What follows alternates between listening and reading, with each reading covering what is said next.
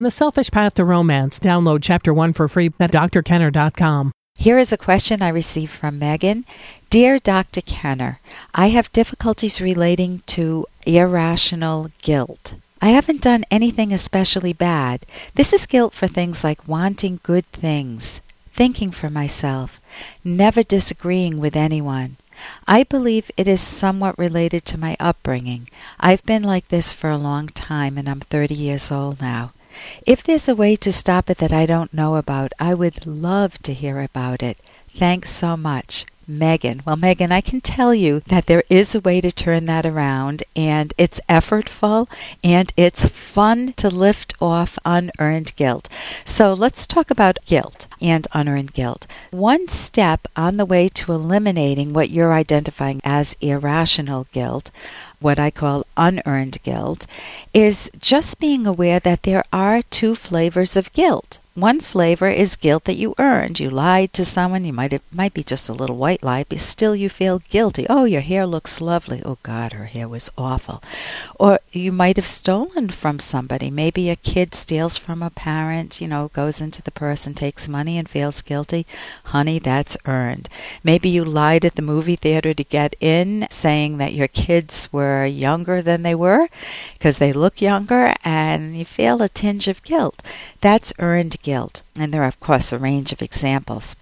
The other type of guilt is guilt where you did nothing wrong. It's unearned guilt, and you're calling it irrational guilt. It's guilt that you didn't earn. And it's so important to be able to tell the difference when you experience guilt. You know, is this earned or is this unearned guilt? And in therapy, I would do an exercise with my clients when they felt at home with me and comfortable, where I would tell them I am going to do a role play that I do all the time with people. And basically, I went into trying to induce guilt, making them feel guilty. And at the beginning, there wasn't even any content. I would say something like, I, I have never had a client do what you're doing. Pause. I'd say, What are you feeling? Guilty. Why? What did you do wrong? They say, I don't know. And I said that that's, you need to identify that. There's no content there, and yet you're feeling guilty. You need to be able to look at me and say something like, Ellen, what's your problem? You know, why would you say that? Tell me what you're, what's bothering you, and then I'll decide how I evaluate that and you. Uh, so that's just a quick example, but I would do a series of exercises that would help a person feel what unearned guilt felt like. It has a different emotional uh, feeling than earned guilt, and you do want to be able to differentiate those. And so you already have that awareness, and you also are aware in, of the areas in which unearned guilt is attacking your life and happiness. And they're the big areas valuing, wanting good things for yourself. They're talking this is talking about your personal values. And values are both material, you know, whether it's a new dress, a new car, a new home, or things like a job, a good job, a good college education, and spiritual, a good relationship, a good romantic relationship, self esteem. So, wanting good things for yourself and thinking for yourself. Well, who else is going to think for you? You know, our parents guide us when we're young, but even when we're young, we go through the terrible twos, which is learning how to think for ourselves. We love that psychological independence. And you know that you feel guilty if you disagree with anyone. So, you could learn. Hey, I got to interrupt this because we've got to pay some bills. 30 seconds, that's it. A very quick ad, and then Ellen will be back. Romance. I wish I knew more about what girls want from a relationship. Boy, I wish I knew more about what I want. Where's that ad I saw? Here it is The Selfish Path to Romance, a serious romance guidebook. Download chapter one for free at selfishromance.com and buy it at amazon.com. Huh. The Selfish Path to Romance. That is interesting. And you know that you feel guilty if you disagree with anyone. So you could learn some assertiveness skills to learn how to speak your own mind in situations when you disagree. And it could be just, I see that differently. You know, there are things that you can say to someone. You don't want to self betray. So most of us, including myself, in our with, during our childhood we're taught or absorbed um, from our parents, teachers, or our religious leaders that there's something very bad and selfish with wanting good things for ourselves and thinking for ourselves, and there's something good with obeying our parents or obeying our religious leaders and never disagreeing with every anyone and never questioning them. So it's hard to challenge those childhood messages.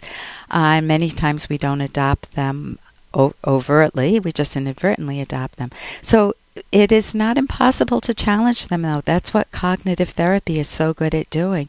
And it's also a pleasure to learn the skills to do that. So you don't want to be trapped in a no win situation where you feel like if you're your own person, if you don't self betray, then you're a morally bad person. And if you do self betray, um, if you do self betray, then you're a good person, but then you're not happy. So, how do you start to change?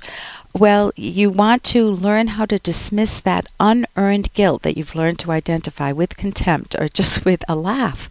Like, it doesn't matter. I never had to take that seriously. I recommend the books by Ayn Rand the Virtue of Selfishness, and by that she means self esteem, not the mean, rotten person, and The Fountainhead and Atlas Shrugged. Those books are powerful, life changing experiences. And you can also read the book that I wrote with Dr. Ed Locke, The the Selfish Path to Romance How to Love with Passion and Reason. The first chapter is free online. You can go to Amazon.com or selfishromance.com. Um, and we focus on how to value yourself in a chapter addressing otherism uh, called altruism, self sacrifice, how not to be a doormat in your own life. Instead, how to cherish yourself. And when you have a partner, obviously cherish your partner without either one of you having to self betray. That's a win win moral code, and I wish you the best with that. For more Dr. Kenner podcast, go to drkenner.com and please listen to this ad. Here's an excerpt from The Selfish Path to Romance, the Serious Romance Guidebook by psychologists Drs. Kenner and Locke. Just as with any important goal in life, don't be passive when searching for a partner. True, someone might just come along, but there's no guarantee of this. It's better to be proactive. Proactive doesn't mean desperate. Desperation will tempt you to move too fast, and disappointment is likely. There are many ways to meet people through friends and acquaintances, through work, through organizations you belong to, during singles activities, through professional dating or matchmaking services, or through personal ads in magazines, newspapers, or online. The internet has proven to be a tremendous boon to people looking for romantic partners. It is replacing some conventional dating services. You can download Chapter 1 for free by going to drkenner.com, and you can buy The Selfish Path to Romance at amazon.com.